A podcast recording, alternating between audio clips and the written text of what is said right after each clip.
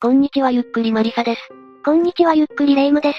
最近ボール不意の事件があったから、興味本位で闇バイト系の検索をしたのよね。それでどうだったんだ？いや、出るわ出るわ。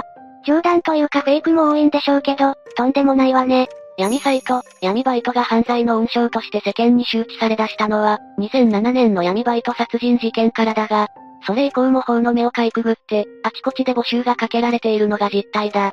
闇バイト事件は確か、女性が山中で男3人に殺害されたやつよね。ああ、とんでもない事件だったが、近年で全く同様の事件が繰り返されている。このあたりと近年の動きから見ても、何か抜本的な対策が。いや、いや、え？あんな事件がまたあったの？では、その事件について説明していこう。後に加害者となるのは斎藤義樹。見ての通り年若く、切れ長の目元の青年だ。見た目だけは普通そうね。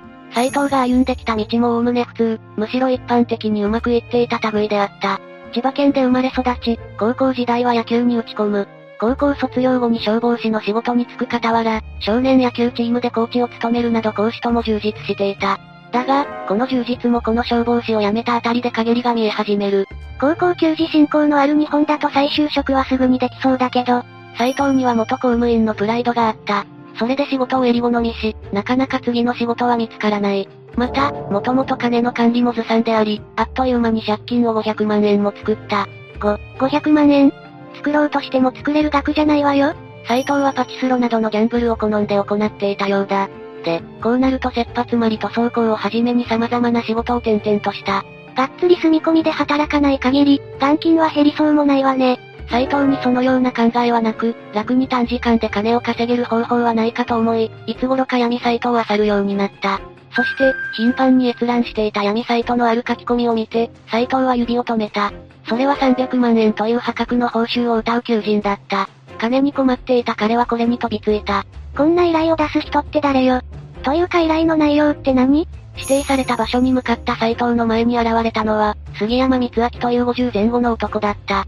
彼は露骨に暴力団とのつながりを匂わせながら、とある計画を持ちかけた。それはなんと74歳の高齢男性への強盗計画。しょっぱなから強盗だったのか。これは宅配業者を装い、玄関から侵入。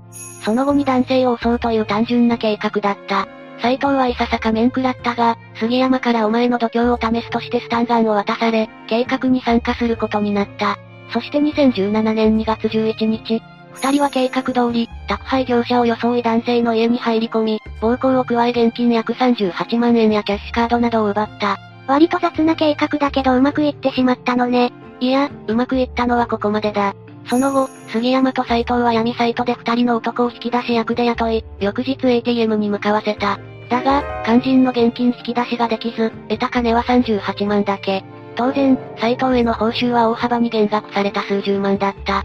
当初の予定300万からは程遠いわね。にもかかわらず、杉山は再度別の人物への強盗を持ちかけた。この人物は鳥海博子さんという80歳の女性。杉山が人工透析のため通院していた病院に同じように通い、隣のベッドで同じ時間帯に治療を受けていた人だった。つまり杉山の知人ということね。というか杉山50前後なのに、結構体悪かったのか。まず杉山は、おばあさんの叩きをやってほしい。と斎藤に持ちかけた。当然最初の報酬も得られなかった斎藤は、これを断ろうとしたそうだ。だが、そのようなことを述べると杉山は暴力団と制裁をちらつかせる。それで斎藤は結局断りきれず、参加することになってしまったそうだ。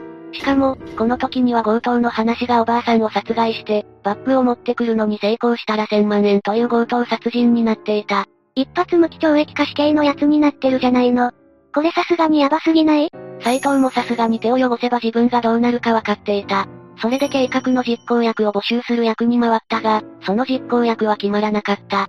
実行が先延ばしになっていく状況の中、杉山の苛立ちはだんだんと溜まっていき、そのうちに上の組織を匂わせながら、斎藤に対し次のように迫った。やらないとお前に危害が及ぶぞ。暴力団関係者だと信じ込ませているのなら、従わざるを得なかったということ。と入っても、斎藤は殺害計画が困難だと思っていた。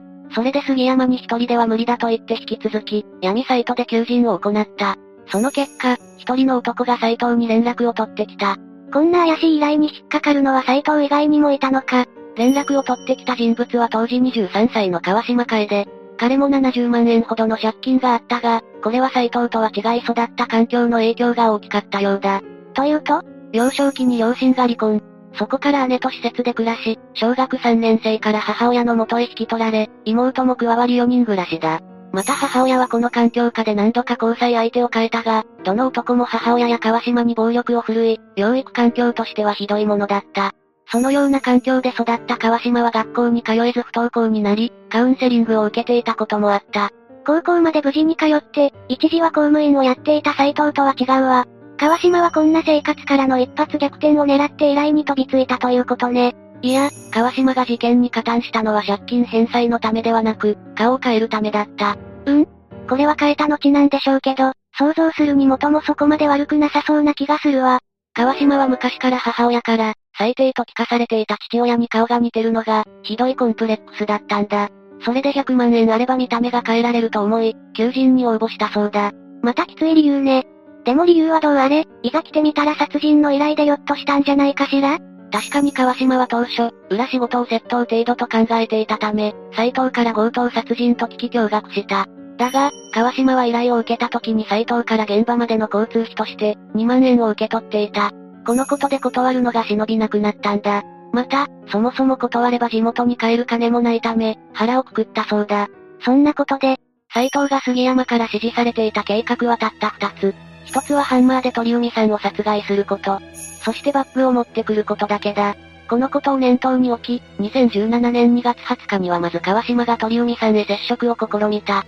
だがこれは怪しまれたため失敗したそうだ。急に二十歳前後の人間が現れたら警戒もするわ。それで改めて二人は日付が変わった頃、家の窓を割って家屋に侵入した。二人の想像通り、鳥海さんは眠りについていた。その状態の鳥海さんに近づくと、二人は首を絞めて考察。そして、その後は通帳や現金20万円入りのバッグを奪いその場を後にした。杉山に渡してお金を分け合った、でいいのよね？確かに、斎藤はこの奪ってきたバッグを杉山に渡した。だが杉山は1000万円は愚か、1円の報酬も支払わないまま、なんと音信不通になってしまう。やっぱりか。でもこうなると川島とか家にも帰れないけどどうしたの？川島だが、この殺害の後は別の依頼などを闇サイトで請け負っている。それでキャッシュカードの詐取や騙し取ったカードでの現金引き出しを行い、自分の顔を当初の計画通りに整形している。川島は全然反省というかこらえてなさそうね。斎藤の方も約300万円の車を購入したりと、その後の殺害への罪悪感などは感じられない。斎藤、川島は直接鳥海さんに繋がりがないから、捕まらないとでも思ってたのかしら。が、警察はすでに動き出していた。事件の翌日、病院に行くはずの鳥海さんが姿を見せなかったため、病院が鳥海さんの長女に連絡。それで午前11時頃、訪ねた長女が遺体を発見し通報した。そしてそこから捜査が動き出す。まず警察は鳥海さんの交通系 IC カードが、事件後に複数箇所で使われたことに着目した。さらに使用場所周辺の防犯カメラ、交友関係などを調べた結果、斎藤、川島の二人が捜査線上に上がったんだ。そして捜査をさらに進め、2018年1月15日に神奈川県警は、強盗殺人容疑で斎藤と川島を逮捕したんだ。よかった、結構早めに逮捕されたのね。でも、二人はともかく黒幕の杉山はどうしたの？もしかして逃げたまま？ああ、杉山はいわゆる勝ち逃げをした。より正確に言うならば、杉山は逮捕しようと思った時には病死していたんだ。47歳で人工透析だったわね。市販の杉山の存在は、鳥海さんの通院先を捜査する中で浮上していた。鳥海さんとは同じ時間帯に人工透析を受けており面識があったこと。また鳥海さんが過去に杉山に300万円渡したことをノートに記載しており、金銭でのつながりがあると分かっていた。加えて杉山の携帯電話の使用履歴に、斎藤への多数回の発信が確認できていたことから、彼が黒幕というのは有力な説だった。でも間に合わず、きちんと裁かれたのは二人だけか。が、裁判においては杉山の死を弁護側が逆手に取り、斎藤も川島も、市販ではないというストーリーで上場借用を訴えた。確かに斎藤は杉山に命令された。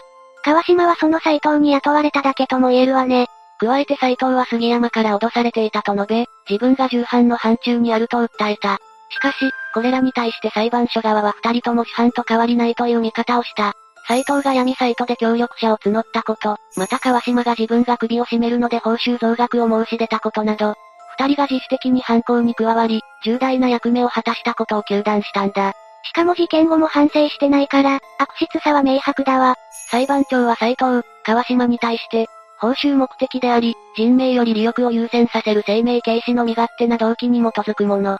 一貫して人命より金銭的利欲を優先させ、甚だ身勝手、とし、最終的に二人に無期懲役を言い渡したんだ。強盗殺人を犯したとして、上場借用なしで裁かれたのね。また二人とも控訴しなかったため刑が確定している。一旦事件としては異常だ。闇サイト、闇バイトってとにかくヤバいのね。後半では、斎藤の依頼に乗ったふりをして着手金の5万円を巻き上げた。なんて話も出てきたりと、闇サイト内において、悪質さでは斎藤も川島も飛び抜けたものではないのかもしれない。ルフィクラスはまだまだ潜んでいてもおかしくないということか。最後になりますが被害に遭われた方に哀悼の意を表します。